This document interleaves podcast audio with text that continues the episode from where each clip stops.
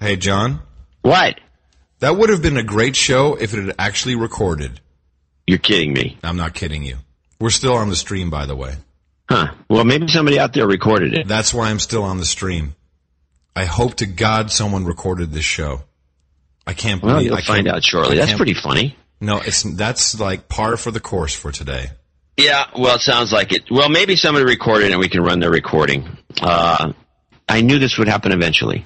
Oh my God, I feel like such a douchebag. Ah, okay. Nerdy dude says he has it recorded, sending it. Oh my God, I love you.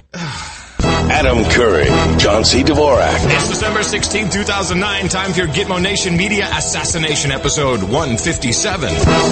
This is No Agenda. Scanning the C-SPAN transmissions for the real news because we can. And coming to you from the Minimum Security Containment Cell Crackpot Command Center in Gitmo Nation West, San Francisco, California. In the morning, I'm Adam Curry. And from northern Silicon Valley, where I thought it was the 16th last week, I'm John C. Dvorak. It's Crackpot and Buzzkill. In the morning. Now you're going to try and look all smug and stuff. Real smug. About what? That I messed up the date on the last show. Oh, you did? Oh, really? You think? Morning to you, John. Morning, everybody on the stream and uh, in the chat room. NoAgendaStream.com and uh, NoAgendaChat.com. For those of you who don't know, we do this show live twice a week, usually around 9 o'clock Pacific Standard Time, Gitmo Nation West. A little bit late today. Uh, my apologies for the early service, but even uh, even the holy men have uh, have some other. You know, I had to, had to have a chat with God this morning. We have an executive producer this week. Good. Who we got? Who we got rolling on EP? Well, we have our old buddy Steven Pelsmacher, oh, uh, that's uh, our Dutch friend, is he not? uh, Belgian. Belgian, right? Cool. Uh, he uh, decided to give us a uh, two hundred dollars and ninety cents. Of course, the ninety cents is a let's make a deal uh, number just in case. just in case someone else came in, right? Excellent. Thank you very much, Steve. Is that the only executive producer? yeah, and Okay. uh, and he he he says because I I made the valiant effort to pronounce his name pronounce his name properly, Then you're doing a very good job. Stephen, congratulations. You are the executive producer of No Agenda episode 157. Please feel free to put that on your resume. Use us as a reference. It's, uh, it really does look good as a credit, um, right, uh, underneath, uh, Candy Striper. uh, but seriously, you know, uh, people take note of this stuff and they know what it means. It means that you, uh, that you're in media and, uh, and you've got a clue. So congratulations, and we appreciate the support. It's always good to have uh, a recurring executive producer on the show. So um, there's a bunch of interesting news this week. In fact, this it's like all over the map. Much yeah, I, so, I I. I, I agree. Um, and I'm, I'm sure you're going to roll right into it. Maybe I can help you because I've already seen the clips. Well, this was not. I don't have any clips, but the uh, this is not a clip related. But there's a uh, there's a new Boing Boing cover. This uh, Cory Doctorow, if anybody doesn't know, is a uh, a writer who is kind of caught up to an extreme with copyright law. Yeah. Um, he thinks some scamish aspects to it he doesn't like, especially uh, the fair use and uh, public domain Is he is he a proponent of the Creative Commons copyright license? Yeah, he's one of those guys, and he's also, uh, you know, kind of a proponent of, you know, public domain being what it used to be, not what it is now, which is non-existent.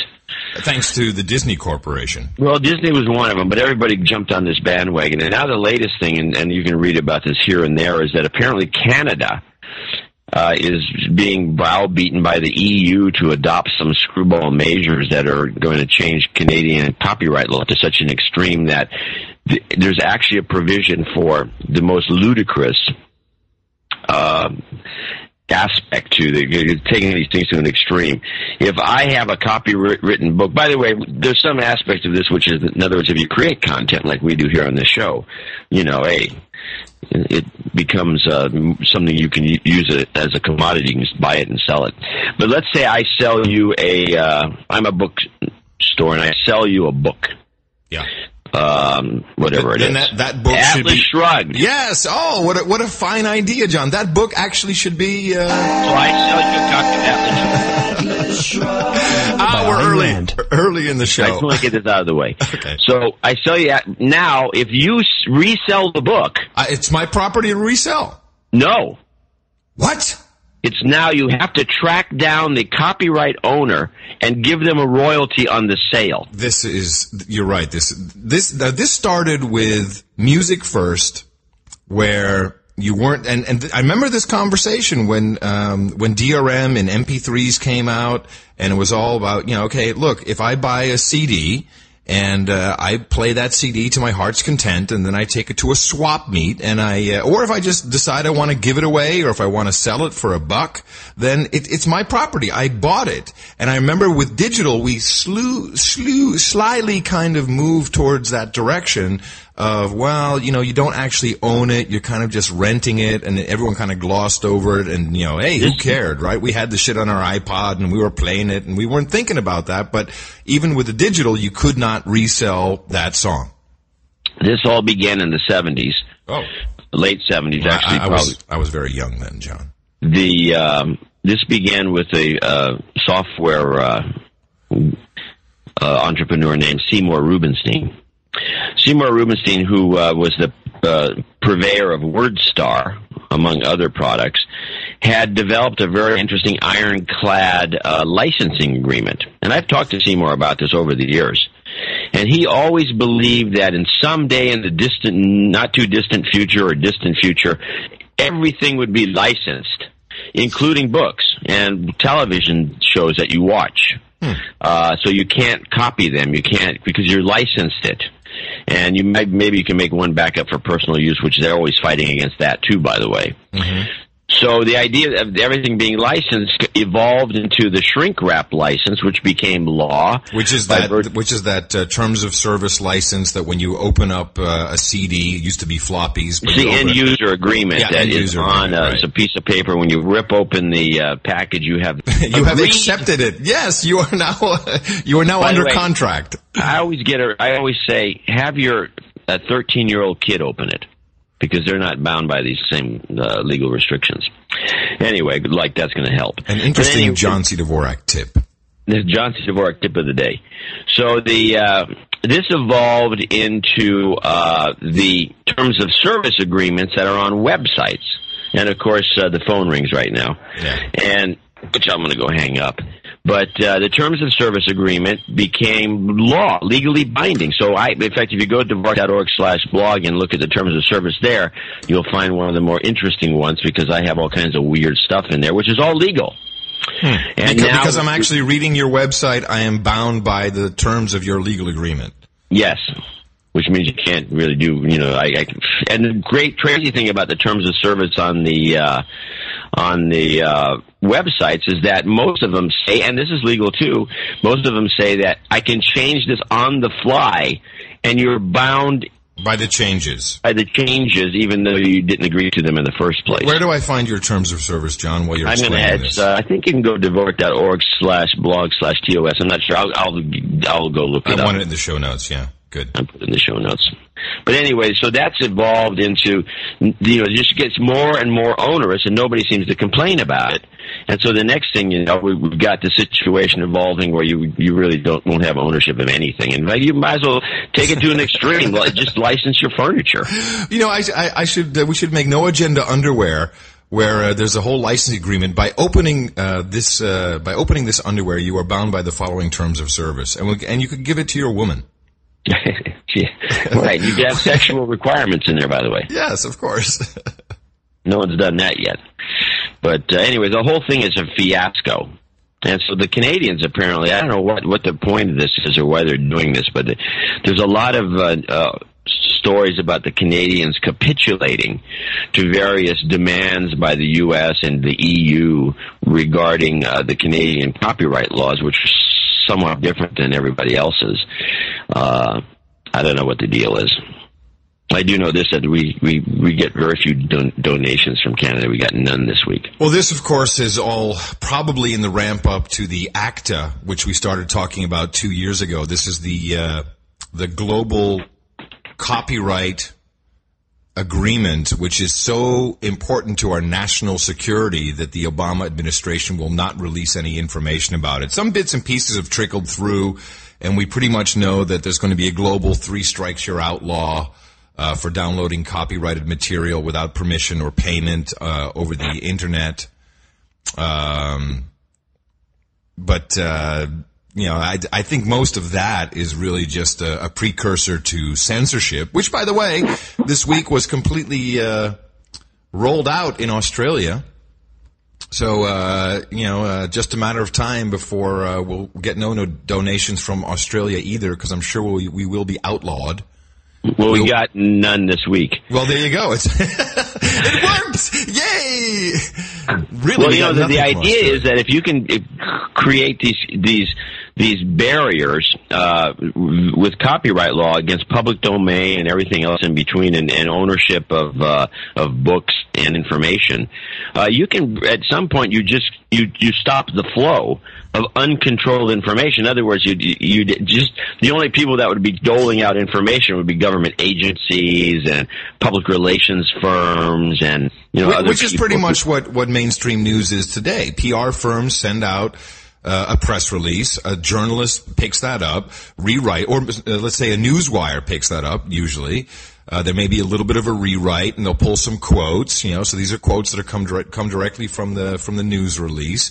And once in a while, there's a journalist that will call the uh, the organization directly and get a you know a personal quote. But yeah, that's that's pretty much the way it is, and it will be the Ministry of Truth who is giving you your news and your information. Totally. I was once had a meeting with some public relations professional who uh, was the only one that was just pretty honest about it, and she says, you know, as far as I'm concerned, uh, we provide all the news for the public, and, and all you guys do is just, just uh, regurgitate it. Copy it. Well, in in France now, uh, you know, we've been talking about the newspaper bailouts. Uh, Sarkozy, Le Pre- El Presidente, uh, has implemented a plan that starts this fall. So, well, actually started this fall, I should say. Uh, giving every 18 to 24 year old uh, citizen of Gitmo Nation France, Gitmo Nation Baguette, a one year subscription free to the newspaper of their choice. And, uh, you know, they say it's to stimulate people reading news, but if you follow along with the uh, with the Waxman proposal in the U.S. House, which would be for uh, tax breaks and other subsidies of newspapers. And then we have Gitmo Nation Lowlands, where they're actually subsidizing 60 young journalists. And there's been many reports of, uh, there was, oh man, I should look that up and I should actually translate it. There was a journalist in the Netherlands who we've not heard from since, I might mention, who said, uh, yeah, you know, uh, this is actually how it works, and I have a meeting, and, and he actually took pictures of the secret meeting room in the courthouse uh, where he would meet with government officials, and they would tell him what to write about either certain uh, legal cases or or different uh, topics of uh, of interest. I mean, this is and this has been going on for a long time, ever since was it was it Roosevelt who um, who thanked all of the journalists from Time Magazine, etc uh, you know, he, he met with them, you know, basically Bilderbergers who do this as well in the, the Bilderberg meetings. There's all kinds of editors from top publications who were invited to this, and they never report on it, you know, because that's basically where they set the agenda and discuss what will and will not be printed and made public to the. You know, this used to happen with Microsoft. Microsoft used to have these meetings at, a, at, a, at one of their buildings on the Hood Canal. It used to be called the yearly Hood Canal meeting, and uh, they would invite the top writers from the Washington Post, the New York Times, the Wall Street Journal, and you know mostly mainstream media publications, and they they sit take him out, and they you know of course these guys all have these requirements that they can't take more than twenty dollars in gifts and all the rest of it. Meanwhile, they get a you know a, a, an audience with the Gates, Ballmer, and the rest of them, along with a you know an overnight stay, which is supposed to be somehow reimbursed the company for. It's a scam, and they listen to the propaganda over it, but then they never report on that itself. It's non-disclosed because the, the corruption of the non-disclosure agreement, you know, is permeated all of the media. So they sign off that they can't say anything.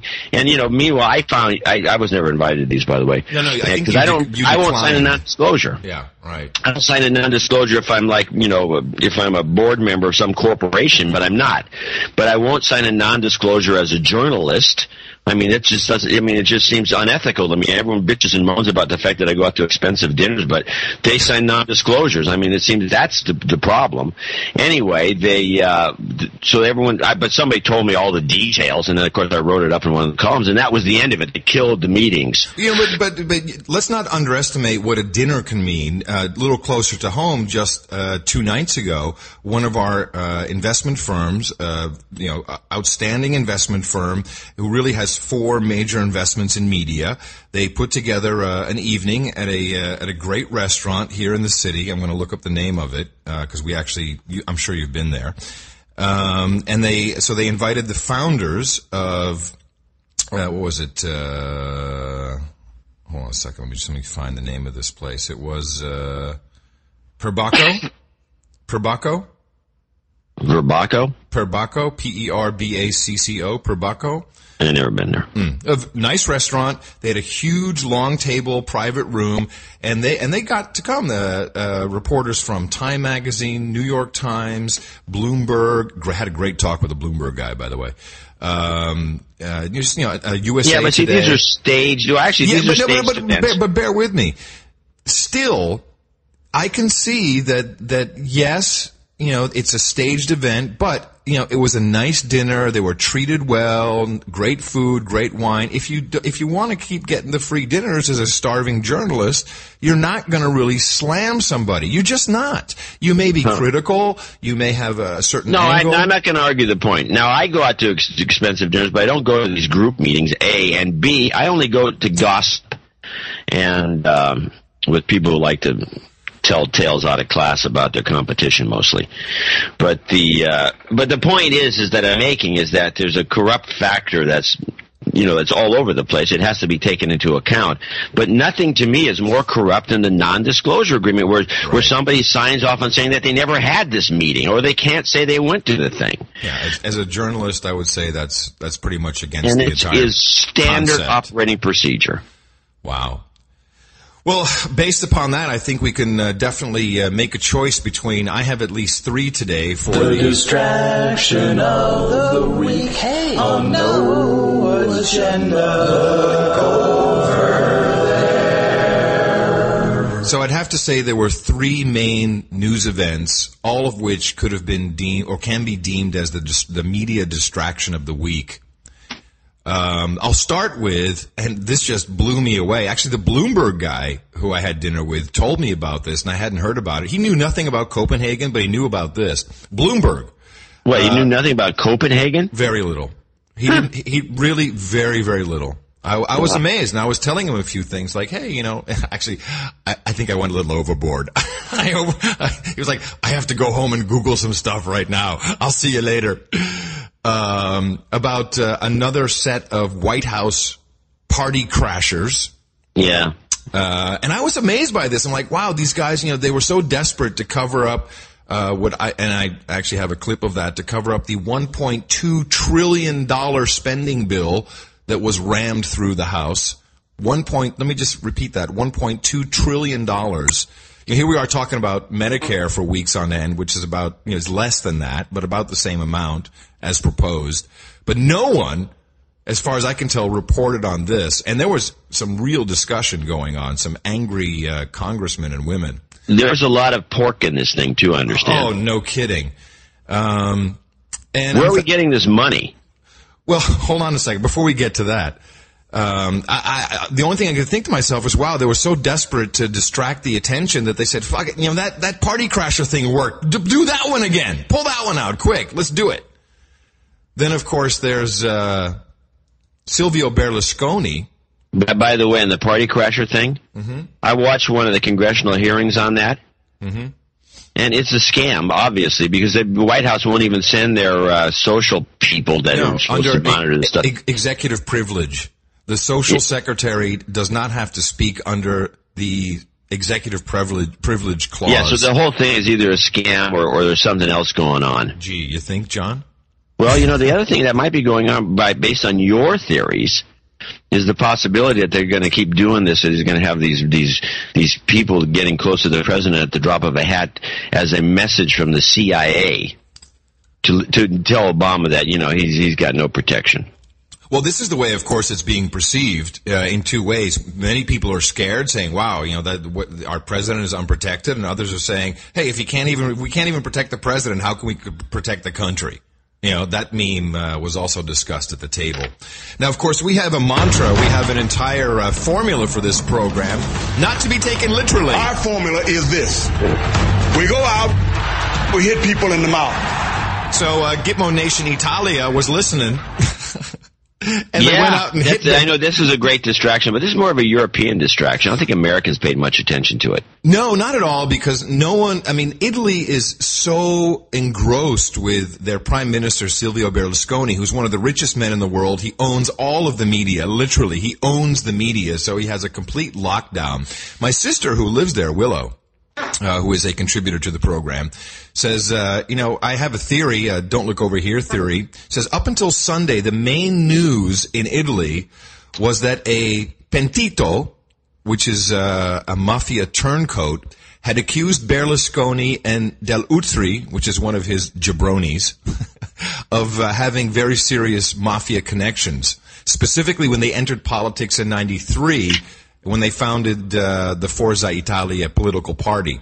So this was the top of the news you know, people are really focusing in, and they've been trying to get a, to nail Berlusconi for a long time, and you know, with with uh, illegal uh, campaign contributions, and then all of a sudden he changes the law so that that is uh, outside the statute of limitations. So he's been real slippery. Yeah, he's, he's the, been fantastically slick. Yeah, he's the he's the Teflon uh, prime minister. So this is top of the news, and then all of a sudden, boom, we get some crazy guy who uh, who threw a statue uh, a, a, miniature statue, and I have the footage. I put it in the, the show notes at noagendashow.com. It's very violent.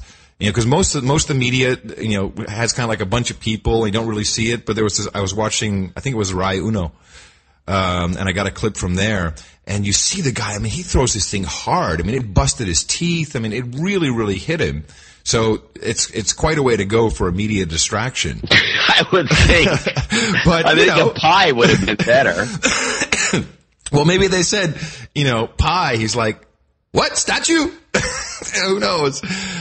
Anyway, uh, our uh, our listener there in in Italy, Willow, asserts that uh, she says, "Oh, here's what's going to happen. Uh, he's going to go to the hospital. He's going to go to the guy's parents' house and he'll do a whole emotional show of how he forgives him because, of course, he's mentally ill and the media will be all over it to capture it and then he'll be Mr. Good Guy again. You know, turn the other cheek, as it were. So there was that distraction which uh, yeah, that's a gem if if it's especially if it's orchestrated. Well, uh, again, it's it's quite a ways to go, but you know these guys will go to any to any number of desperate measures. Berlusconi is the hero of hookers and blow. I mean, this is this this guy is all about that. He's a party animal, and we had uh, Sarkozy call him up, and I'm sorry, uh, uh, Putin call him up and say, "Hey, man, you're real macho. You really stood up to that." You know, and of course, Putin is the guy who has official pictures taken of himself riding bareback, bare chested on a on a horse, on yeah, a, on a wild stallion. You know, while he's hunting, he's hunting for elephants or whatever. and, the, and then the final one, which completely blew me away, because you know what ha- is happening today, John. Today, uh, in the Senate Finance uh, Committee, after the uh, the hearings in the Senate, the Senate Finance Committee will vote to decide if Ben Bernanke uh, should be uh, reelected as the chairman of the Federal Reserve. And yeah. what and what happens just just just one day before all of this? Ben Bernanke is announced as the person of the year on, on for Time magazine, which used to be known as the Man of the Year, is now the person of the year. And uh, if this isn't a an orchestrated perfectly uh, laid out plan, then I don't know what is. Of course, it makes total sense because Ben Bernanke, you know, look at the other choices. We could have chosen Obama, which would have been a very logical choice. I mean, you got a Nobel Peace Prize, you might as well throw him up on the You could have of Time. chosen Michelle. You, Michelle would have been an excellent choice. I mean, there's plenty of people. Uh, you could have chosen uh, posthumously. Here's something you could have done. You could have put 3,000 faces on the cover of all of our servicemen and women who have died, uh, in my humble opinion, in vain. Uh, fighting foreign wars, which are senseless, and That'd have been good. that would have been a really good one. You know, one of those big collages. Uh, but no, of course, they choose the actual boss, the actual ruler. He is Obama's boss. They choose Ben Bernanke and put him on the cover. That's that's just unbelievable as as a move. That's all that people are talking about, and you probably will only hear somewhere next week, just before Christmas, when no one's really paying any attention. Oh, he was reinstated, and uh, congratulations, uh, business as usual. Well, the guy going after him is Bernie Sanders of Vermont, and uh, Bernie's not a guy that we would agree with on most topics, but he's really irked about this Bernanke guy. So he gave, he did a big press conference, and uh, he brought a bunch of people out to to moan and groan. And I have a clip from uh, one of the people he brought out was a professor who uh, is a, a professor of economics and uh, law, and I think he's at the University of Missouri. I'm not, I don't absolutely, but anyway, he just blasts Bernanke. You can play pieces of it if you want, but he blasts him for like. It's just it's just a broadside that is like when you listen to this, you go, why is this guy in this in this office at all? And you know he's, you know, you, Well, well, you you will recall we played the 13, 14 minute clip. Uh, I believe that was two episodes ago of his confirmation hearings, where he was blasted uh, in the uh, in the in the committee on C-SPAN yeah. uh, as is- as the guy responsible for everything. Yeah, horrible, yeah, no, everybody horrible guy. agrees with that, even though you're starting to hear a meme that he saved it. Oh, he brought But us back from the precipice. Yeah, we would have been, we would have been, you know, nothing has improved, by the way. Yeah, unemployment's still going up. Uh, people are dropping off the unemployment roll, so the numbers are really bogus now, but they're extremely high. Business is not good. People are not getting loans. Nothing has improved. One iota. And we don't know for a fact, because there's no way of doing a double blind study, that if he had done, let these big companies fail, the ones that are too big to fail, just let them go ba- bankrupt. You know, companies go bankrupt all the time. Airlines go bankrupt, and they stay in business. It's not like they, they disappear off the face of the earth, but they go through a process, a normal process. But by bailing all these guys out, it's created a, probably worsened the situation. Did you have a chance to read the uh, Rolling Stone article that I posted Not in the yet, show notes no. from last week? You must read this because then you will see how um, the Obama administration carefully orchestrated people going in and out uh, in order to facilitate this huge bailout, which it. Of course, is just a setup. So everyone gets some money, go up, buy buy some real assets, buy some land in Paraguay, buy uh, some airplanes and boats, and buy your house because you'll be bankrupt, and um, and then get ready for the final collapse, which is imminent and is uh, is probably three years out. And you know, well, let's play this professor's clip first, and then I want I want I want people to hear what's happening in uh, in Congress in, in the House with uh, this 1.2 trillion dollars that was spent that no one is talking about. Uh, so here's the professor. Uh, let me introduce uh, Professor uh, Bill Black. Bill, you want to come up? I've been asked to be very brief to give you more time for questions, so I'm going to concentrate only on the regulatory side. First thing that you need to know is that the Fed was unique.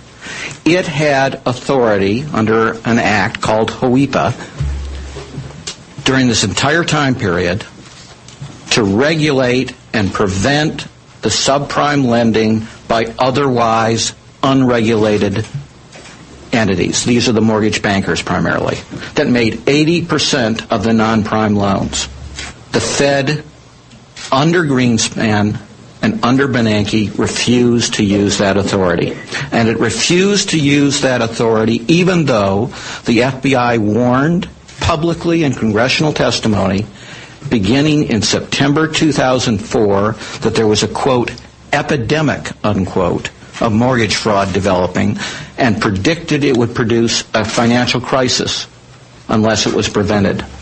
And Bernanke's colleague on the Fed, Ned Gramlich, personally warned that there was a housing bubble of immense proportions developing and that there were extraordinary problems in subprime lending and that the examiners needed to be sent in. And this is what the senator was just talking about. There was never a disagreement on substance between Greenspan and Bernanke. They were the twins on these issues. They refused to send in the examiners. They refused to use their authority under the statute. Shouldn't that be enough for people to understand that this is uh, intentional and that it's set up and I think we just might want to remind people that the Federal Reserve, even though it has, and we've said this so many times, even though it, it has a governmental sounding name, that it is a uh, a group, a, a, conglomerate, a cabal. It's a profit make. I think it it's I think it actually is a for profit organization that is made up of private banks. And yeah. they have uh, groups of banks. Groups of banks, and and by the way, an unpublished list. They don't even they're not even transparent enough to let us know who actually are in this cabal. Um, and their entire job is to make money. And the way you make money, people just kind of can't understand, and we don't have time on this show to get into it. I don't think we could even explain it, but there's plenty of YouTube videos, videos out there that do a pretty good job. Is that when a bank lends you money, so when, if a bank if a bank gives you John C. Dvorak um, a mortgage for hundred thousand dollars, um, which about, pretty much about covers the value of your home, as I've seen it, um, they actually then on their books can create. It's, it's an asset. They can then lend out another uh, nine hundred thousand dollars to other people. And this is how the system works. And because it's a closed loop, all of these banks communicate through the central bank, which is the Federal Reserve. In other countries, it's called the central bank, but that's exactly what it is. Uh, this is how they control the entire financial system. And this is what, you know, is, is not taught in school, obviously, uh, for, for very good reason, because, ooh, boy, no one would want to catch on to their scam. Uh, but this is this is how it works, and and they've enriched themselves and their friends, and they've all been in positions of bankers. So uh, Bernanke was uh, the CEO of Goldman Sachs. You know who's winning right now, who is doing fantastically well. Goldman Sachs.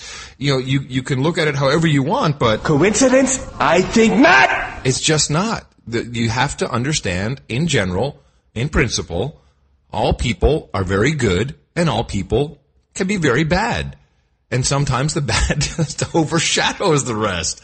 And it's a cycle. The bad is now in power. Do you want to do more of this, uh, Professor? Yeah, yeah. He's got another point that's even more interesting. Go forward in time. It is, I think, no secret that the Chamber of Commerce is not exactly a friend of the Obama administration. And the president has just said that he wasn't elected to represent fat cat bankers. Well, Ben Bernanke is the person who delivered for the fat cat bankers in the form of the ABA, the American Bankers Association. Wow, that's the link you sent me, right, about the American Banker Association? Yeah. Yeah, we, let's talk about that in a second. And for the Chamber of Commerce. Because what they desperately wanted and what Ben Bernanke signaled approval for picking up even their talking points in the language he used was to gut the accounting rules this year. And so now banks don't have to recognize losses. Hmm. So what do they do? They report that they're highly profitable, and that produces immense executive bonuses. We have lied at the behest of entities that are completely repugnant to the administration, supposedly, and yet the administration seeks to reappoint. There you go. That's yeah, good. Yeah, that that is fascinating because uh, the article you sent me, uh, John, and that is actually listed for those because the links are so long. That's actually um, uh, listed under the Dvorak links heading in the show notes at noagendashow.com uh, called "Naming the Enemy," where the National People's Action who uh, I guess every every spring they go out and they organize and they go protest something. You know, th- these are very smart smart protesters because while everyone is looking at you know people like Ken, uh, what's his name? Uh, what's the Citibank guy? Um, yeah, the Citibank guy, uh, Ken Lewis. You know, and everyone's and the media distraction is about the golden toilets. it's like that's that's actually that really is gutter journalism. So everyone's talking about you know the, the bankers pooping on gold toilets. The true evil uh, is is being uh, uh, uh ignored. Well, yeah, the true evil is being ignored. That would be the American Bankers Association, in particular, a guy named Ed Yingling. And so now they're going to protest on his uh, front lawn, which is appropriate. And you have which is why, by the way, the Goldman Sachs, which is also received, Goldman Sachs had a big, you know, almost many Goldman Sachs executives are being targeted by these these. Uh, which these is why, which is why they've all registered handguns. Yeah, they're all they're they're armed to the teeth because they think they're, their houses are going to be stormed.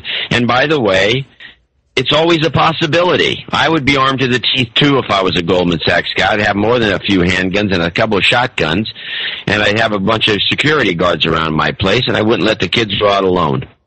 You know, I got a, a quick note from one of our producers, uh, Amon, and uh, he said, "So I'm at work eight miles away from the Miramar base.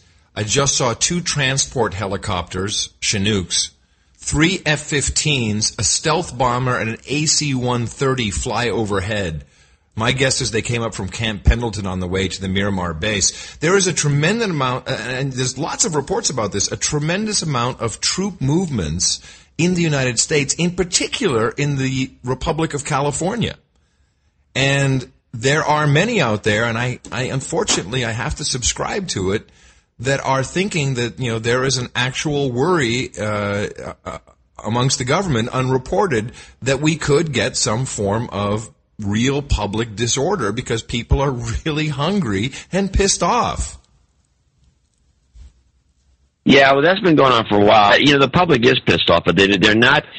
You know, they're, the problem is that people that that have orchestrated demonstrations tend to be socialists, just straight up and uh, they don't have they don't get a good response from the public at large. Hmm. Uh, because when you start digging around, you find they're always part of the world's worker party, which really wants to overthrow the government completely and replace it with a Hugo Chavez character and that kind of thing. Um, so it doesn't. We you know we've managed to divide and conquer. I've been watching a couple different left wingers now, and listening to their complaints about things. And the, and if you go to the complete right wing, to the Tea Party folks, and then you go to the left wing, to the you know the the progressives, the most left wing of the progressives, they actually, if you start listening to them, they they both have the same complaint. Yeah. It's almost identical, except for the the stuff, the middling things, the stuff in the middle. There's a bunch of stuff in the middle that they disagree on completely. Well, but the stuff, the big picture stuff, the big economic issues, the corruption, and all this kind of thing, they're in total agreement with. Amazing to me, but they've got it. We've got a divide and conquer approach that's been beautifully executed, and these two groups never talk to each other. And if they do, they're, they're throwing fists because they're throwing fists over, you know, abortion rights or right to life or some of these, you know, crazy things in the middle that really are separating the, the two groups. So that you come up with, you know, climate's another one. The, the yeah. progressive far left, they're big believers in the climate thing, and the ones on the right hate them. They think it's bogus. But they both agree that cap and trade is bad. But they can't get together on this. I find it fascinating that we have this dichotomous, and it's, it's and it's set up by the by the right wing uh, uh, ideologues, and I'll put Rush Limbaugh in that group, who have a checklist, and there they, they have a checklist of what you have to believe in as a conservative, and this checklist is extremely rigid, which is very unconservative like if you think about it. It's extremely rigid. You have to, and if you're not part of it, you're you're a right a Republican in name only, or some other, yeah. you know, some other, uh, you know, moniker is thrown at you to, right. to indicate you're less than a, you know, because I, I, I, would have to make make no make no mistake. Rush Limbaugh is on board with the program. I mean, he's he's part of the divide and conquer or what is often called the left-right paradigm, where you just have people fighting over stuff all the time, and meanwhile it's business as usual, and the stealing and the corruption continues. And this is not unique to the United States. I, it's uh, it's pretty well, much it's an everywhere. old trick. It Yeah. goes way back. So, do you want to hear uh, a little bit of um, uh, Representative John Culberson? Uh, and it was it was interesting because I got this new iPhone app, uh, the C-SPAN iPhone app. I'm so happy with this. All they need is a little record button. Oh my God, that would be perfect. So you can get C-SPAN one, C-SPAN two, and then C-SPAN radio. So I'm listening uh, yesterday morning as I'm shaving. It's like you know, it's like 8:30, and of course it's later on the East Coast. And I hear this guy go off. I'm like, holy crap! And I have to say, oh, thank God for C-SPAN. So I went to the website and the entire 10 hours of debate over this 1.2 trillion dollar spending bill, which is disguised as salaries and clothing for our troops fighting wars overseas.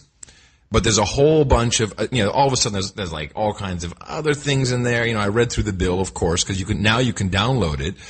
But uh, that wasn't the case when they started this, uh, when they started this debate. In fact, it was completely the opposite of the transparency that the Obama administration promised us. And uh, this is not quite as long as your professor clip. It's a little long. But listen to this guy go off telling it straight up as it is. Forget about what's in the bill. Just listen to how our representatives are working and what they have to do and what it's related to. One of the most fiscally conservative members of the House, Mr. Culberson. How much time does the gentlewoman yield?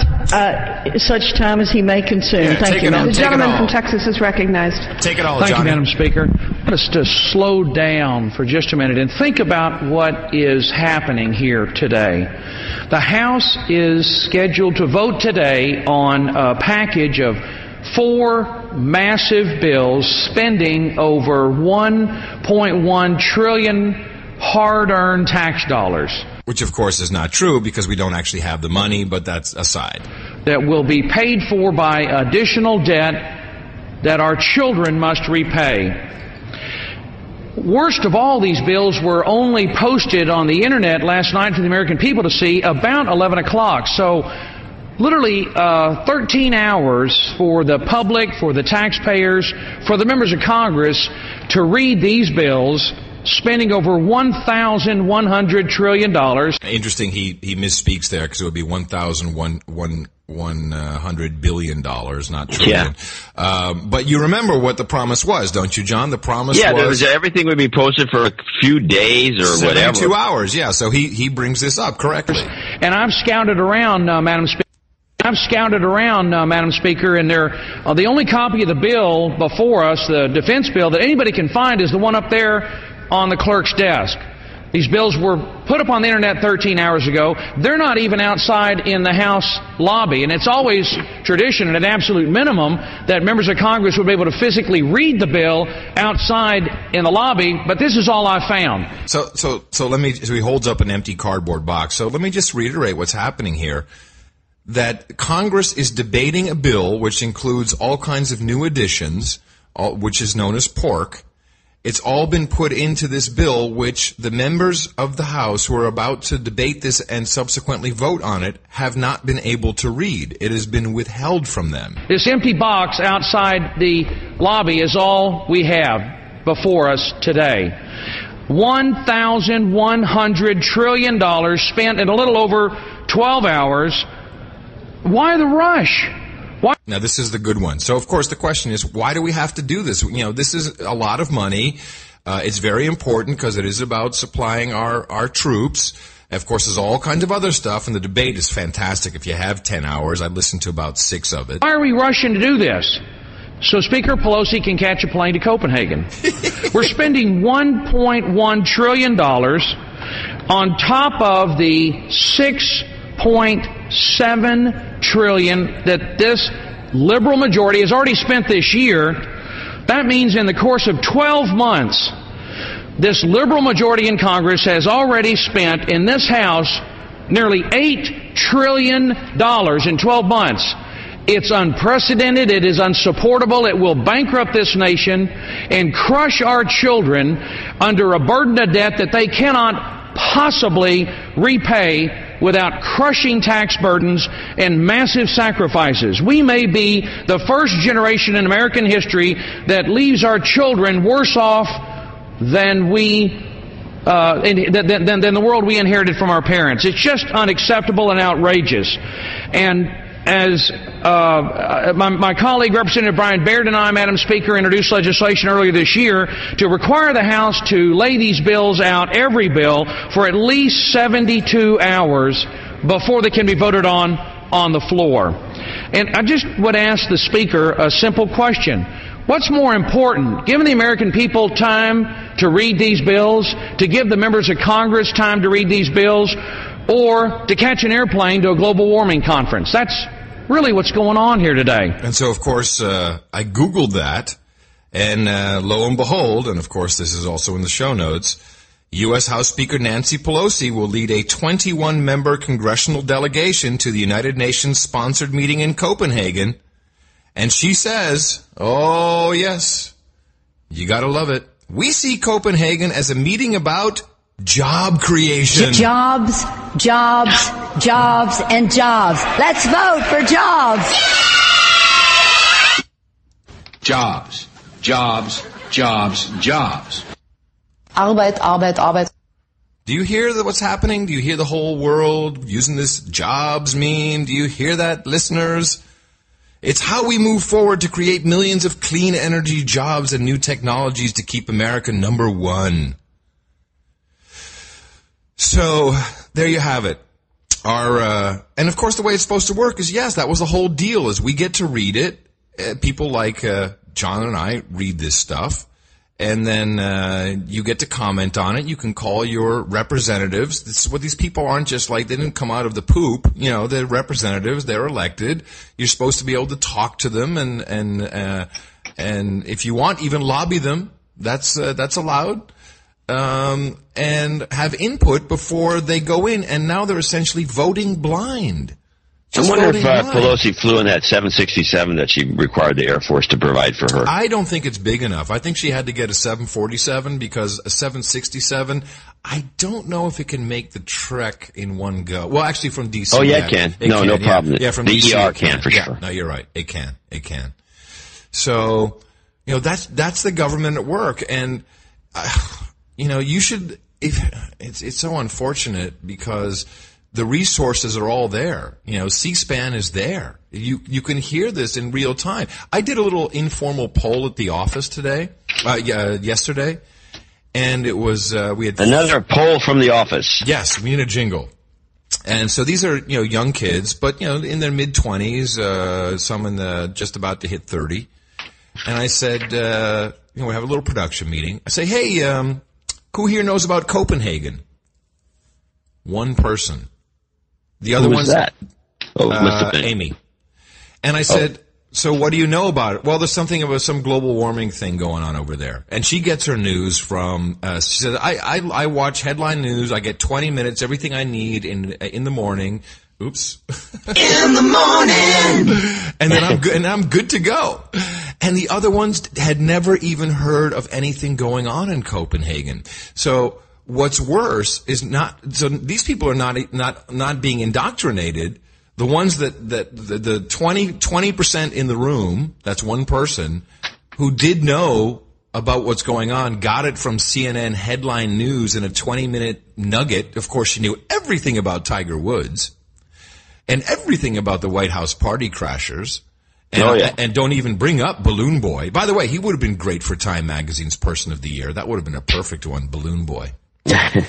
uh, you know, and and and it, it saddens me. And so she did give me a good uh, a good tip though, and this is something that well, you know, when we get the stream rocking and somewhere in uh, in the new year, which uh, which is the entire plan when you know I quit my day job. Um, he said, "Can you just give me?" I said, I'm, I said, "Can you give me in five minutes what's going on?" And I said, "Okay, here's what's happening. Copenhagen is a setup that Al Gore participated in.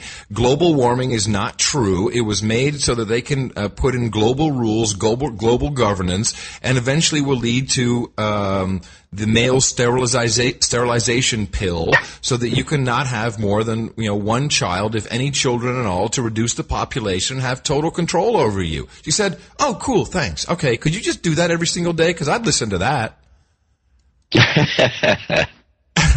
a, a, good buddy of mine. Uh, I'll put a link in, uh, in the show notes to his blog. I like that. He he had a, he wrote a great blog post. He said, "I'm setting up uh, just like the carbon credits uh, exchange that Al Gore has." He says, "I'm setting up a child exchange, so we're gonna have child credits." So we, so you can. Oh, actually, that's a great idea. Yeah, you can sell your birthright. So if you're if you're a woman of uh, birth yielding age or younger, we could you could give this uh, for your 13th birthday, like your bat mitzvah. You know, here you go. If you decide not to have children, then you can sell that credit to people who do want to have more than one child. It's it's a great idea, John. We could be cause gazillionaires. We need to set up the exchange to do this. Yes. Like Al Gore did. We have to see what Gore did for his climate exchange system, and we can just copy it. So meanwhile, the the whole argument there in Copenhagen is it's it's been shifted craftily so because uh, of course there are hundreds of thousands of people are protesting and uh, people are getting arrested and even the Danish are going like, dude, you know this is this is pretty extreme. You've you've uh, uh of course nobody's reporting on the, no, any of this no, correctly. Why would you?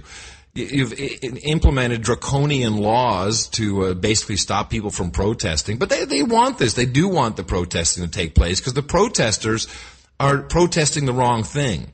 They think they think they're protesting cap and trade because it doesn't actually solve the problem. Uh, what they should be protesting is the entire lie and the fact that this is about ushering in a one world government and to have less people on earth, which I would assert also has not been proven as the solution. Even though China thinks it's a good idea. And this, was that crazy woman from Canada who, um, who writes about it. Uh, she's she's a former reporter. I don't know what you're talking about. Oh, I'll have to look that up. She's uh, who, by the way, has two children herself. She's saying, "Oh, no, everyone should have more, no more than one child," but she has two. Uh, you know, the funny thing is this: the only idiots that would adopt this policy are just going to be swamped under by the you know uh, the poorest people in the world who have who use children as a as a form of entertainment. They have you know some of them six, seven, eight, nine kids. You know, they need them to help. You know, it's cheap labor. Form of, hey, kid, dance, monkey boy. Make your daddy laugh, will you? Do something. Do something funny. so I think we should seriously investigate that, John. We should uh, the child credit uh, exchange, the CCE. Yeah, I, like yeah, I think it's a it's child a, credit exchange. CCE, yeah. Has a nice ring to it. Yeah, doesn't it? Oi, yeah. So while we're on, while we're on this topic of the uh, global warming debate, why don't you play the jingle? By the way, since we might as well. Oh yeah, we might as well open up the gate. Um, I'm sorry, I'm a little bit slow today.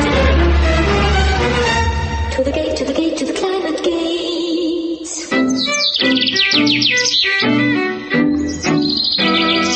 Might actually be interesting to play this. Uh, since I, I am very aware of the uh, huge amount of listeners we have in uh, Gitmo Nation uh, East, known as Europe, on uh, Newsnight, which is uh, is of course a, a, a program that is deemed as journalistically outstanding. Uh, they had on. I'm uh, trying to look for the uh, for the notes here. Uh, they had on some, it's almost irrelevant, but listen to this guy who was talking about the Climate Gate emails and how he is changing the truth. Uh, maybe we can just call it lying. And then who he actually accuses of releasing this just in time for Copenhagen. Listen to this. Oh, hold on a second. Why did that happen? That's not correct. Here we go exaggerated. It sounds like things have been held back from the public, and this sense of distrust has me yeah. concerned. And by the way, that is exactly the object that the hackers had in getting into the emails. Remember that these emails go back to 1998, so they've been accumulating them. So that's lie number one. Where th- this is just technically dumb to say this. So they've been doing this since 1998. They've been saving them, waiting to release them. This no, is dude. horse crap. Of course it is. The, the- the- dude, it's like they just got the archive. It's like people save their emails. You know, you're supposed to. So the guy, okay, so the guy is does either doesn't know what he's talking about, or he's just an out and out liar. yeah, well, let's listen to the rest. And they've just released them in the week before Copenhagen. Yeah, but that doesn't take away from the No, fact. no, let me, let me come to the fact. Let me come to the fact, he says. let me come to the fact. I just wanted to. This Well, who is very this important. guy? Uh, I'll look up in a second. I mean, I recognize that. The exactly. strategy of these people who are hacking is important. Let me also make this allegation for the first time in public. It's an extraordinarily sophisticated piece of work to hack into all of these emails and, and mobile phone conversations, right? What Mobile- agencies have got the sophistication to manage that? I leave you to think about that. Yeah, I know. What All you need is to get to the root of the server. It's incredibly sophisticated. It is um, Professor Sir David King, who is the United Kingdom's chief, who was the United Kingdom's chief scientific advisor between 2000 and 2007. And uh, first he says mobile phone conversations. I mean, what the hell is that? I think what he's saying, because you'll recall that there was a huge scandal in the United Kingdom where the um, uh, the gossip magazines had access to mobile phone conversations. You recall that? Vaguely. Yeah, of course. Is that what happens? Is that is that the first thing to go? Is the memory? Yeah. Yeah. Um, so he uh, he's talking about an Thank agency. goodness. So is he asserting? yeah, really. Good point. Is he asserting that it's news agencies, or is he asserting that it's maybe? He doesn't say. He's obviously just he's just making some sort of blanket accusation that you know some sort of hacker, some cabal of hackers, people against you know corrupt oil companies. I don't know. The guy is obviously uh, uh, uh, he sounds corrupt. The guy's creepy. His voice. Yeah. And, I mean, let, and let me just make this. Let me just point out this fact. This fact I must point out. So meanwhile, of course, at the uh, at the meeting, the, the colors of the global warming meeting, besides the fact that people can't get in and it's you know it's just a mess over there. Uh, people outside the global warming conference are freezing. yeah, They're freezing. freezing. I love it. is that apparent? Now you can go to the blog dvorak.org slash blog and look this up. But Hugo Chavez comes out and he he's there and he gives a, an anti-capitalist, anti-Western speech that apparently gets a standing O. You know, essentially goes after. I mean, he hates us, right? So he goes after us. Of course, you know he has probably a reason to because I think the the uh, jackals tried to kill him a couple of times, and he finally gave up on the uh, on- on the West. So he anybody goes after us, accuses us of doing all these bad things. It says capitalism is the problem. We need a socialist state, and the entire place goes berserk with a big standing. Oh, this, ladies and gentlemen, is what it's all about. They want to set up, you know, the equivalent of a caliphate, a world socialist government run by guys like this who just steal money straight up without even having to. I mean. Forget the 72 hours of getting to read the bill or even 13. There'll be no zero hours. And, and I think it was the giveaway and you start to see these guys now coming out of the woodwork because, you know, there's been some resistance by the West, especially the United States about, well, I don't know if we should sign this and I don't know, you know, we'll, we'll, let's look, let's do it next year and all this kind of stuff. These guys are getting impatient at trying to steal our money. And so now they're just coming after us with all kinds of vitriol. Could you explain the word caliphate? Yeah, caliphate is a uh, uh, is is essentially what the uh, the uh, Turkish Empire was uh, when when Muslims had essentially control of a huge area of the Middle East, Turkey, uh, parts of Russia, and the whole. It's it's essentially like an emperor, only it's run under Muslim law. And the caliphate is a is the desire to have the entire world under one Muslim. Leader, a sultan or whatever you want to call him, who would who would use a Muslim authority to uh, to rule us all in in some kind and gentle way. And that alone, my friends, is a five dollar word you can use at the next cocktail party. Caliphate, C L A F A T E, I believe it's spelled. It's got ph. Oh, it's the C A L I Cali C A L I uh, Oh, F A T geez. uh, P H A T. Caliphate. Okay. Wow, it's even better. And uh, that alone should be the price of admission that we believe you should pay for this program. Because So we this don't. is your transition, I take it. this is my transition because we're about 50 minutes into the show. Well, let me mention a few names while we're at it. Well, let Uh, me. this- yeah, go ahead. I want to. We only got donations, except for our executive producer, from only three countries in the world. I find it fascinating. We got nothing from Australia, nothing from Canada. Our all our all of our donations came from the United States, Hmm. the United Kingdom, which is odd enough, we- And the, and the Netherlands. and the Netherlands. And the Netherlands, I have to say, I've received at least at least ten different emails from uh, producers slash listeners in the Netherlands who are pointing. And, you know, I have a couple of Dutch links in the show notes: noagendashow.com, curry.com, dvorak.org. Um, they are, of course, in Dutch. You could do a Google translation, and people are wow. They're awake. They're seeing it. I mean, the, the whole because it's the same playbook. It's the exact same thing taking place in those countries, and they're switching on. They're tuning in, and they're yeah, no, they're the playbook is it's a fractal. So every country that's going through this process is having seeing the same thing in different ways. Uh, I mean, th- although I do agree that the Netherlands is far out in front of everybody else. Yeah, because they're going to get the the black box GPS installed in their cars uh, any day now. So yeah, they are, which of course is happening here. So let's mention a few people. First of all, John Petrocina, Laurie, uh, Laurie Corpy, and John Trainer are continuing their night uh, march to Them, But in the Netherlands, we've got uh, Youssef Tamayo uh, in Amsterdam, and he sent us a note, which I'm going to pass along to you because you need to hear this. Ready? Yeah. Please use an MP3 tag editor, MP3 tag, to change the cover picture type from other to front cover. Other is set by iTunes. This way, the great, in all caps, album art, which by the way is great, of the show will also be displayed properly on Nokia devices. Wow. Okay. Uh, this is very typical because I use iTunes um, to. So we record the show in raw AIFF, which is done for one reason only. That is, should something crash during the show, then I still have that show, and I don't. I don't do a straight record to MP3 or anything. Then I uh, transcode it down to MP3, and I use iTunes to to essentially put in the cover art. And there is no um, there is no functionality to change it to cover. Of course, because Apple has their own thing. They don't really play nicely. with Using the it, the. MP3 tag editor. Yeah, uh, I'll do that. I'll see if I can do that for uh, for this show. Good suggestion. Thank you. Uh, then, of course, we had Stephen uh, Pelsmacher, who's uh, from Belgium. Yeah, our who gave us executive producer.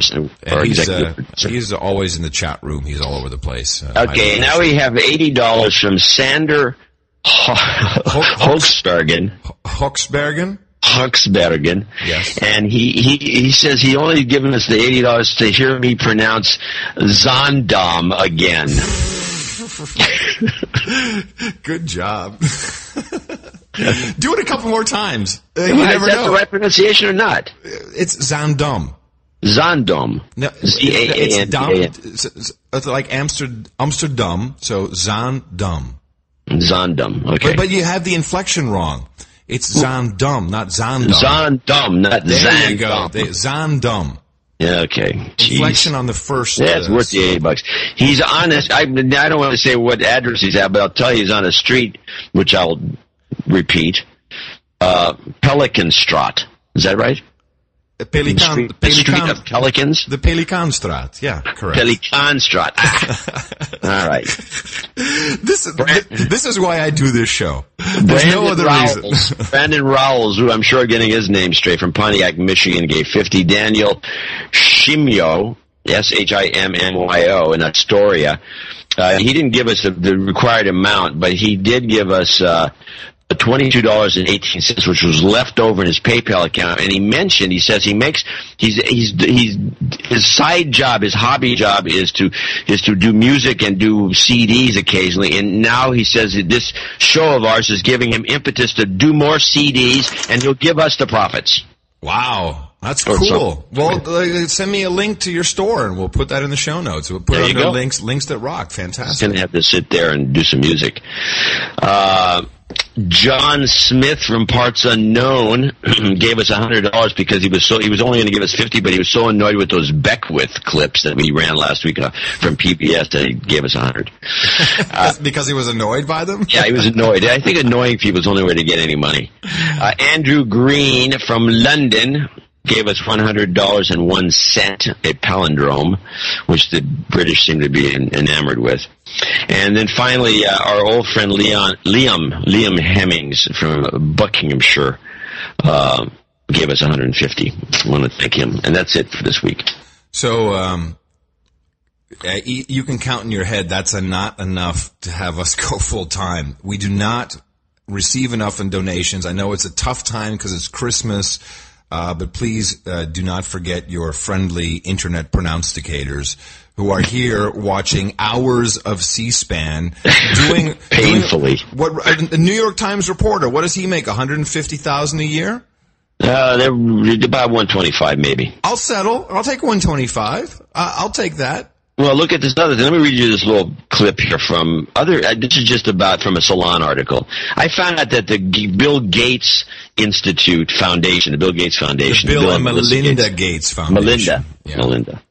They've been giving money to the Discovery Institute, which is that Seattle group that promotes uh, uh, uh, creative design, creative, intelligent design. You know, the, they're anti anti uh, creationism.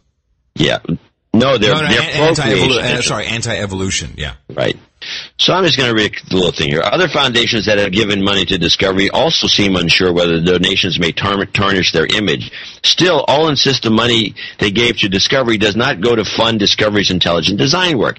Alberto Canal, spokesman for the Verizon Foundation, says the five-year, $74,000 grant the foundation made to Discovery in 2001 was earmarked for a lecture series.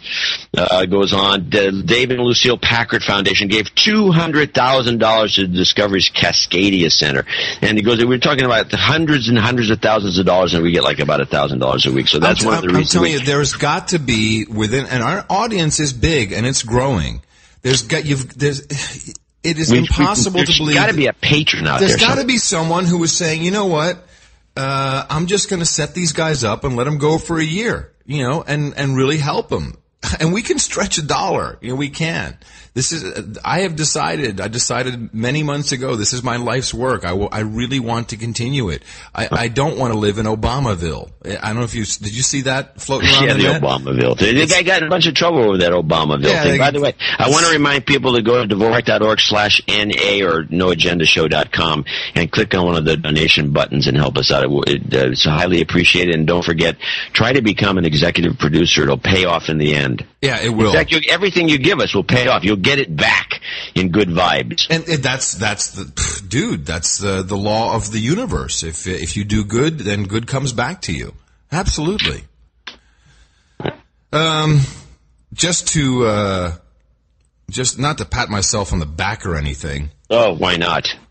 But uh, you know, people have scoffed and guffawed at uh, me in particular. But I think we both sign on to the uh, to the theory that uh, a lot of what is happening in Afghanistan, besides the general theory that uh, it is for the Unocal, uh, Unocal uh, pipeline, there's a lot of uh, big Gitmo Nation initiatives that make that very important.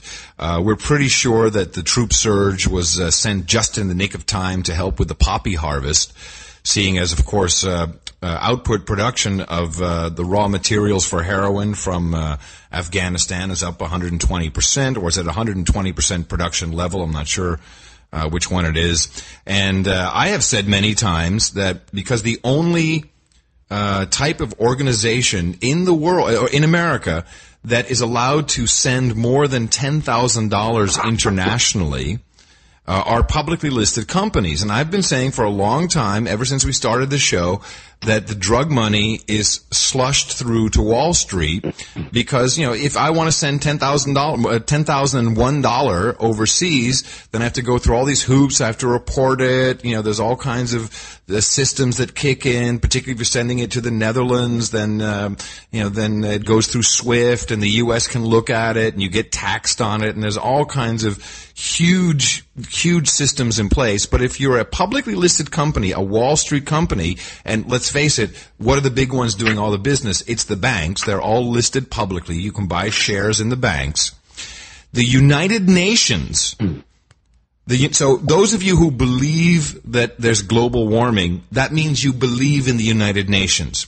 So that means you would have to believe this report that the UN Office on Drugs and Crime came out with saying they have evidence that the proceeds of organized crime, in particular drug money, were the only liquid investment capital available to some banks on the brink of collapse, and a majority of the $352 billion of drug profits were absorbed into the economic system as a result.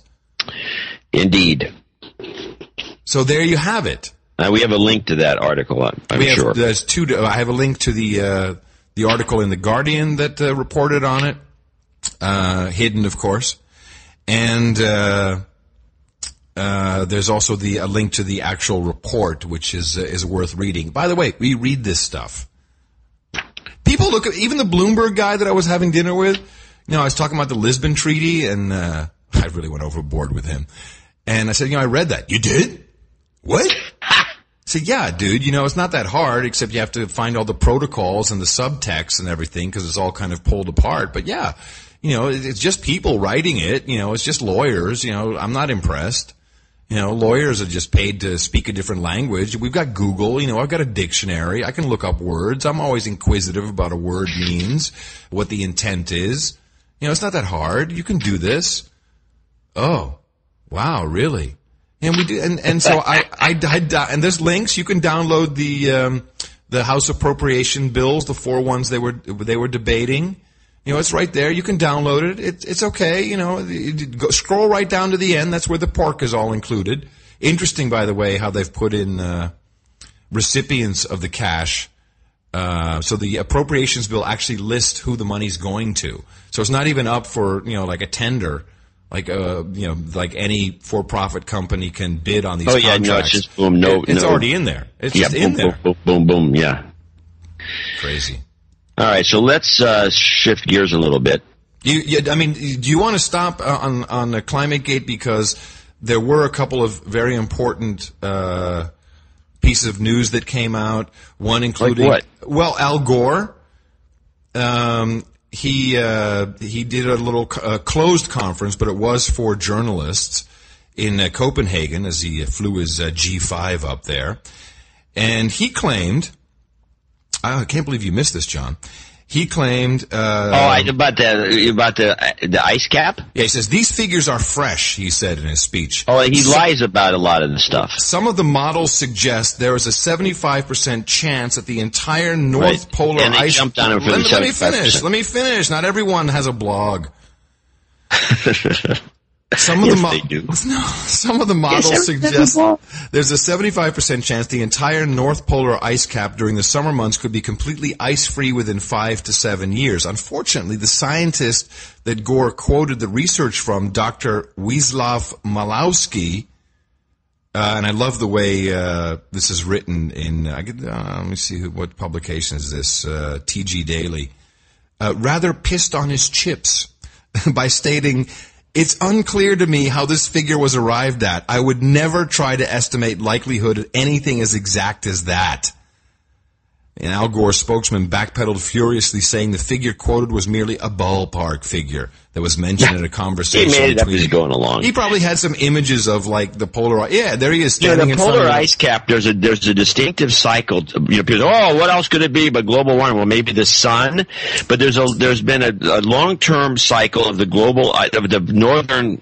Arctic ice cap specifically, uh, of it melting completely. I mean, it's been tra- it's been navigated by the Chinese. Like I think it was a thousand years ago. There's documentation for that, and it comes and goes. I mean, it's it's better by most people's standards that it that it goes rather than creates a, a an ice age the other way. And um, when the Vikings came across, there was no ice up there. I mean, there was very little. I mean, There's- there's Viking- Greenland was named Greenland because it was a was green, place they could plant. exactly. And and there's Viking there's Viking villages they've discovered 70 feet under the ice. Yeah, in Greenland. it's like yeah, you know, like uh, okay. Meanwhile, one of the uh, the main uh, climate change opponents live on Danish television got a heart attack. Yeah, that was a weird one. I, we have that blog too. Yeah, some guy he was he was a complainer, he was a, a denialist, and he's going on about something. Somebody came over and touched, Touched him, him. and he dropped dead. that. Or he had a heart attack. Yeah, yeah, well, and it was a frightening. And you know what? A heart attack.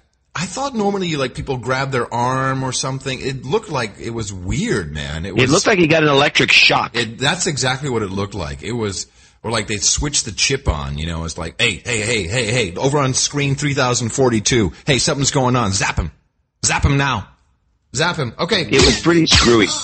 got him. We're safe. They got him off the stage. They drug him, and you haven't heard anything. You haven't heard any follow up to that. You didn't even see that on mainstream television. No. Lord, We don't see Monk, anything on Lord mainstream who kind of started off the public debate uh, by going out uh, and uh, making speeches, he uh, went and interviewed some of the Greenpeace. Here's your your left right paradigm right here. some of the Greenpeace protesters. Have you seen that clip, John? No. Oh, let's listen to a bit of it. He's inter- interviewing Greenpeace protesters. Well, it's very kind of you to come here and join our conference today. May I ask why you have come? I think I've already answered that question. I've just come because I'm, a, well, a member of Greenpeace, and Right. um, we've heard that the, this conference is about um, people who negate climate change. Right. Um, now, there has been climate change, hasn't there, for four billion years? well, you tell me. I'm young. yeah, yeah. So, so the the point of this video, we'll play a couple more interviews. Is all these people who are with Greenpeace protesting, who are sent by Greenpeace, don't actually know what's going on. They have no information. They don't actually know the facts. Right. Ah, that's a good answer. Um, that's a very good answer. Uh, can I ask you then, if there's been ch- climate change for four billion years, why are you against it now? Because, well, over the last, well, let's say over the last 80 years, climate change has been really, really accelerating, and we have a big problem now, and we need to act very, very eagerly. Right. Now, the UN, in its calculations, shows that in all but the last 20 years, we could not have had any effect on the climate. It's a very recent effect that we might have had. So, given that there has been warming for 300 years, and only and 280 years, we could not have made any difference. Are you saying that in the last 20 years, we have suddenly done something that really changes the climate? Well, if you look at glaciers, if you look at the polar, at the, at the poles, and if you look at uh, weather changes, it's very, Let very obvious. about the, the poles. Are you saying that there has been any unusual melting of ice at the poles? I think so. And how do you know that? Because I'm reading reports, I'm hearing people talk, and I'm Ah, Al Gore said so. reading the press. Have you ever checked any of the data from the scientific institutions or in the learned literature directly?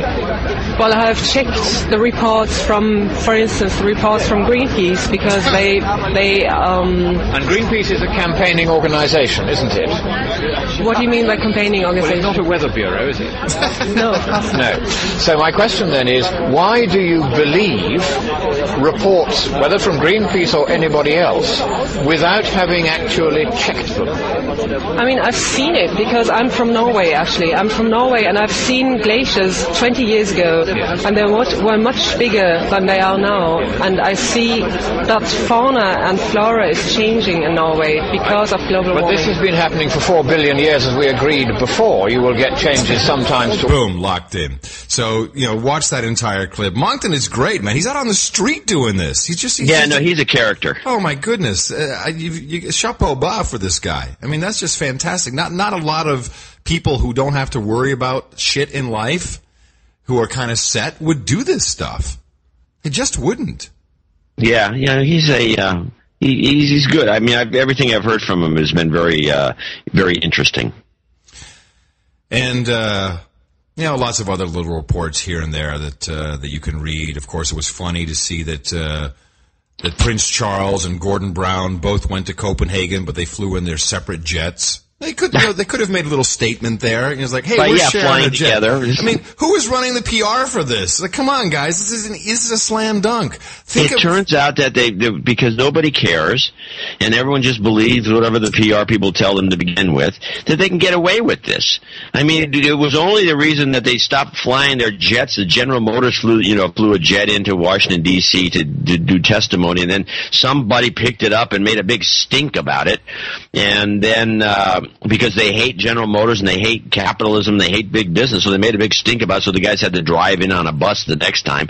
But nobody is going to make a stink about these guys because everybody's already signed up for the global warming is going to kill us all, and you know we should have one world government and all this. So nobody's going to say anything because it might d- detract.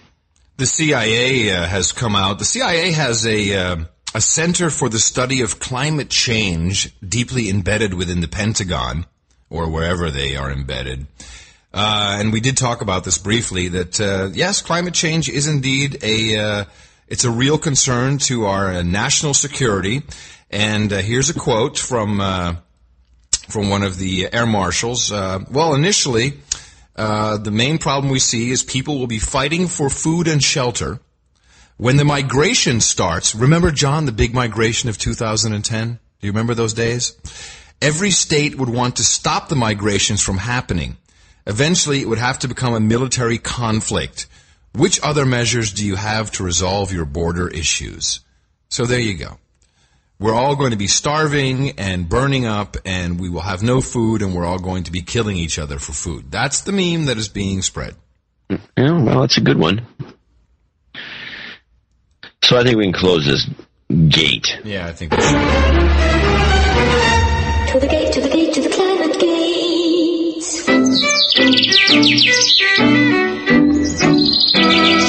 The problem, of course, is that uh, the, the the pendulum is swinging in the other direction. So let's talk about some interesting. Uh, here, let me just read this. This is from June. I, I found this uh, when I was doing some research.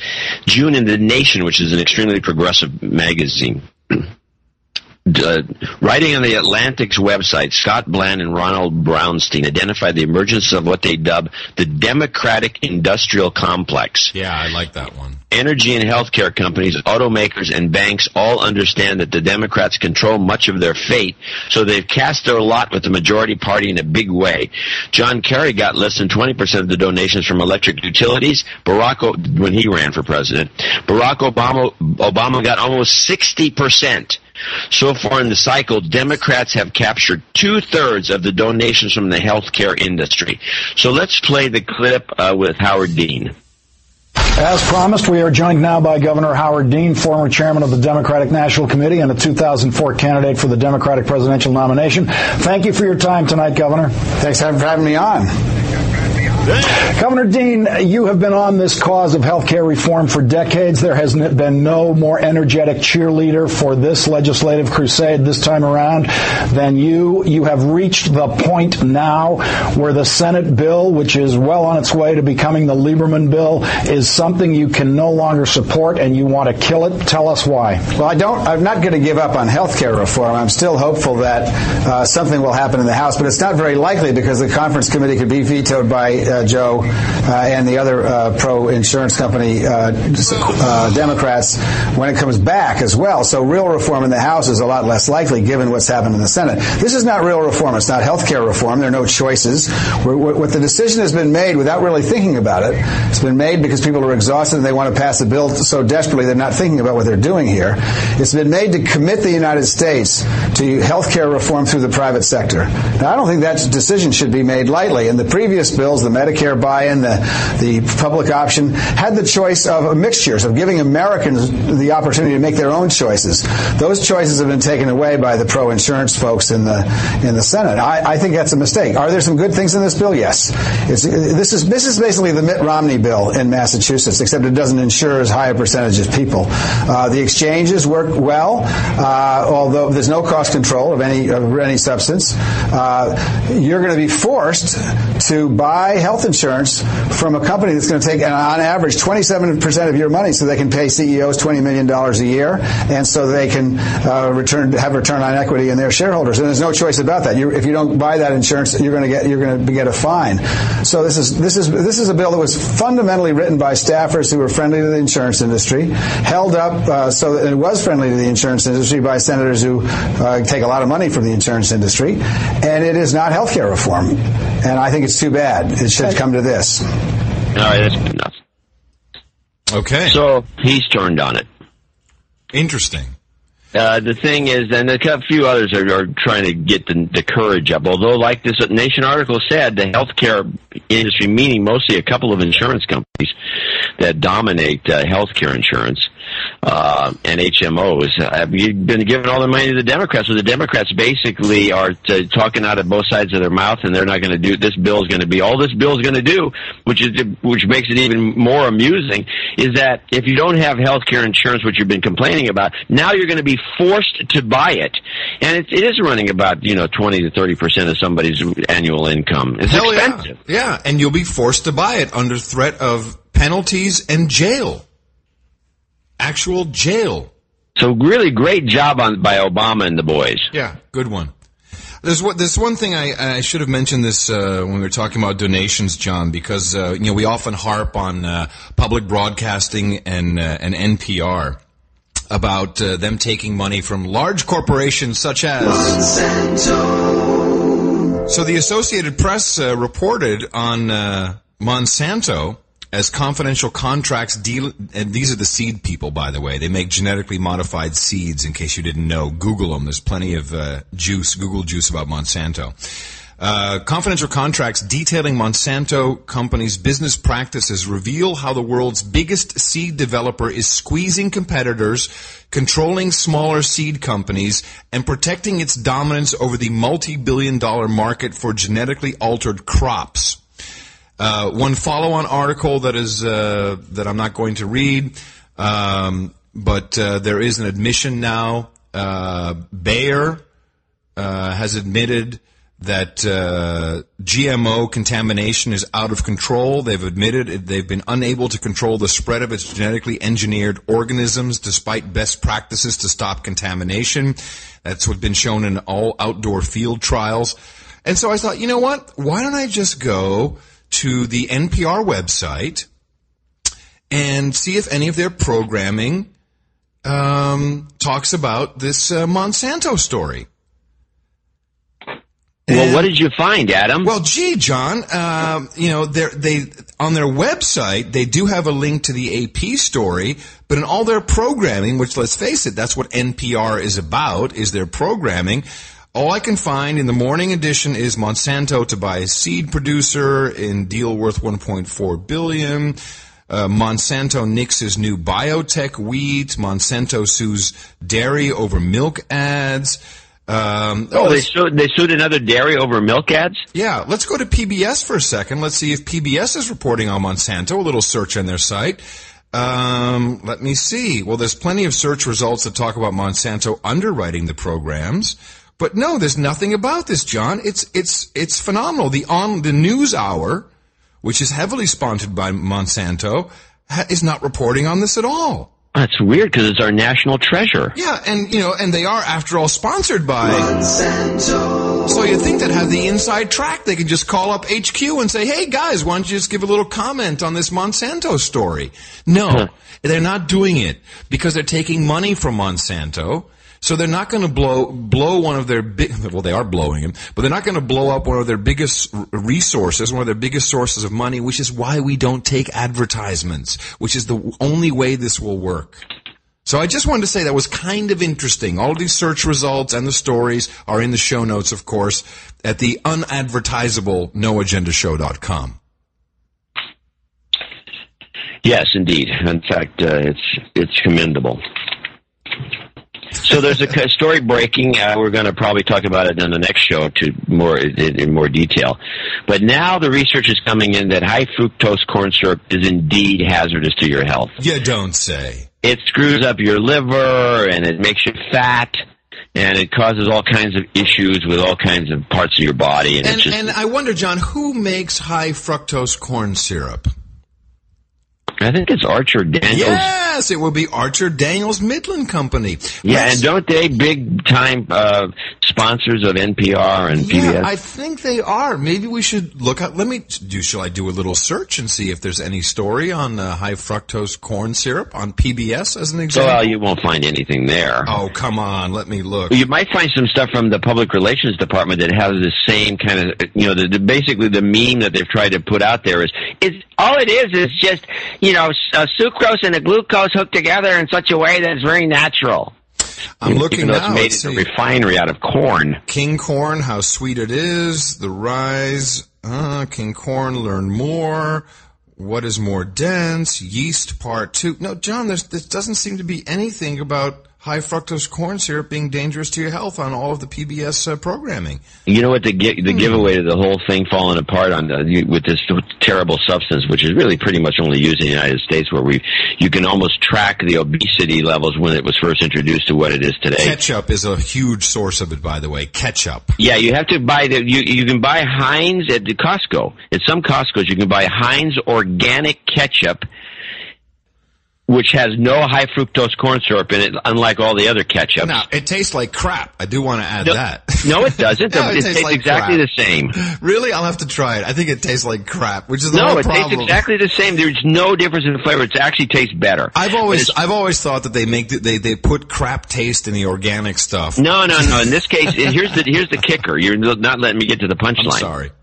I've run into this a lot. I've run into this with cereals that don't have a million additives in it, and I run into it with this stuff, this particular uh, product, this Heinz organic ketchup. It comes from Canada. Oh, of course.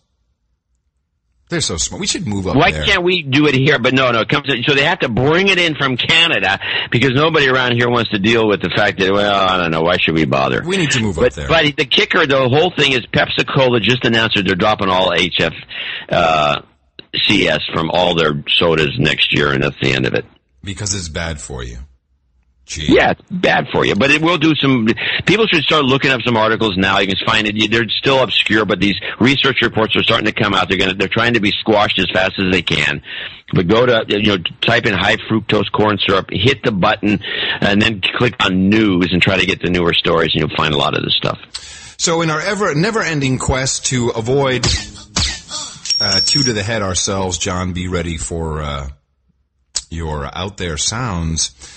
Of course, after the uh, nuclear cruise missile attack on uh, on Denver, which I reported on, uh, seems like uh, they had a little a little drill the other day, which was announced. This was, you know, in case some kind of missile would be sent into the United States, and there was an actual cruise missile explosion. This time over uh, Nebraska. In fact, uh, this happened uh, 9 p.m. local yesterday.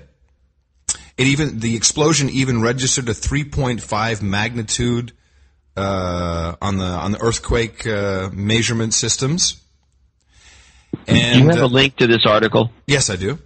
And uh, it, the cruise missile uh, was shot, was uh, fired. It came over. Uh, what, what what what is a cruise missile doing flying over Nebraska?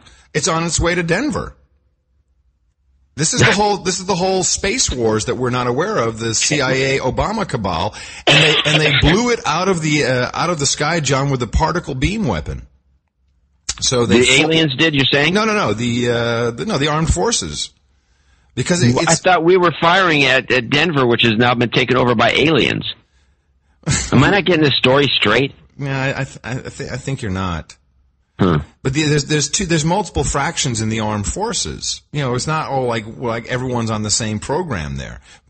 I guess the point of what I'm saying is there is absolutely a space war taking place. Um, I, I now kind of have to believe that the beautiful circles we saw over um, uh, over Norway were probably part of a uh, like a conjugate wave device. So these are all these are all uh, weapons that have been militarized and are and are being used right now. There is some shit going on that is far beyond what you and I can even comprehend because we've not ever been exposed to it. But it's taking place. It's happening. It's out there. It's up there. And uh, also, the tapes were released. I, um, I'm not going to play them for you, but the tapes of the Northwest Airlines Flight 188. Oh, the sleeping pilots. Wow. When I listened to the actual air traffic control tapes, these guys were not asleep. They were freaked out by something, and they're not talking about it. I will put a link in the show notes to it. You just you can, and I've I, I've listened to pilots on the headsets. You know, I know how pilots talk, and they're like, "Yeah, we we got distracted by something here." I mean, you just listen to me like you're blown away by by what's going on, and and and it's not like there wasn't calls going out to them continuously. They actually had other aircraft calling out to them, trying to reach them.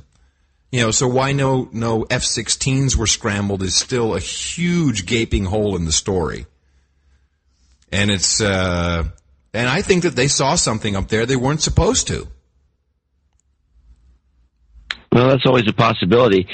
From my um, my news item that I'm going to throw out, which is probably not quite as profound as that one, but it'll but, mine will save our life. Okay, so Police say two dogs fed on Nebraska owner's body. and now back to real news. Yum. Two pugs. Apparently, some owner, some guy killed himself, shot himself, and he left the pugs to their own devices. And uh, the pugs ate him uh, over a two-week period. Nice. Now, a more interesting story, there's another one, this is on the blog, which is Iraqi insurgents apparently have been hacking U.S. drones, at least they've been getting the video feeds. So these, so it turns out that, you know, these predators, they fly over parts of Pakistan, Iraq, wherever, and they're, uh, These are the they, drones. They, these are the drone aircraft. The drones, the unmanned flight things. They have a camera on them, and apparently they've managed to hack the video screen, uh, stream using some Microsoft product. oh no. And so they've been putting the streams, they found out about this because they got some, they busted some guy and took his laptop and they found all these recordings of the drone flight patterns. And wow. it turns out that when they designed these things, they never bothered to, to encrypt the video stream. Are you kidding me? Is it like, oh, so they've hacked into the video stream coming from the drone? Yeah, and when it, when they hack into the actual drone itself and bomb us with it, I, am not sure. But yeah, so they, so now they can say, oh, they're coming over uh, Abdullah's house. Get back inside just in case they see you. Oh my god, that's outrageous. Yeah, totally. And apparently, uh, they it's, it's whatever the software is that runs on these things. It's it's going to be difficult to do install encryption, which I find it's hard. It's Windows Media. running on NetSuite. It comes out half the time you get like a kind of a funny display with some animations on it. So in the last two episodes, I reviewed for you uh, National Suicide, which I don't believe you've read yet, John, but I highly recommend it. Written by Martin L. Gross. Adam Curry, John C. read a brand new book for you, or do a little movie review, so you don't have to. Yes, indeed. A new book, which uh, is not available on uh, Amazon, unfortunately, but which I uh, I am going to grab a hold on is uh, of is called "Crisis by Design: The Untold Story of the Global Financial Coup and What You Can Do About It." what you can do about it. yeah. Can't do anything about it. I think it's put your head between your knees and kiss your ass goodbye. That would be it. So uh, I'm looking forward to receiving that book. And uh, this was a suggestion by one of our uh, producers, which uh, is uh, 450,000 strong and growing by now. Keep the numbers coming uh, and keep the donations coming. No, noagendashow.com and Dvorak.org slash blog. NA, I'm sorry, slash NA. And uh, what do you say, my friend? I think we're out. Of, I think we're, we're done. Well, I mean, in the oh, show. wait, I got one. I got one thing. To, one correction. Sure. On the last show, uh, the uh, Caspar Milquetoast character was a comic strip character created by H.T. Webster in 1924 for his cartoon series The Timid Soul published in the New York World.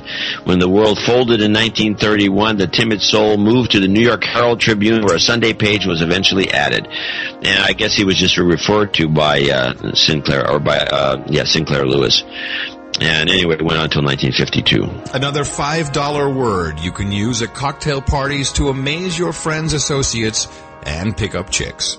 Yes, because of the popularity of Webster's character, the term milquetoast, M-I-L-Q-U-E-T-O-A-S-T, came into general usage in American English to mean weak and ineffectual. And effeminate. A little bit. Meek, submissive. All right, uh, tons more in the show notes at noagendashow.com, curry.com, and dvorak.org slash blog. Coming to you from the minimum containment cell in the Crackpot Command Center in Gitmo Nation West, San Francisco, California. I'm Adam Curry. And from northern Silicon Valley, where it's sunny, but it's supposed to be raining tomorrow or the next day or the day after that, I'm John C. Dvorak. We'll see you again on Sunday for the early service right here on No Agenda.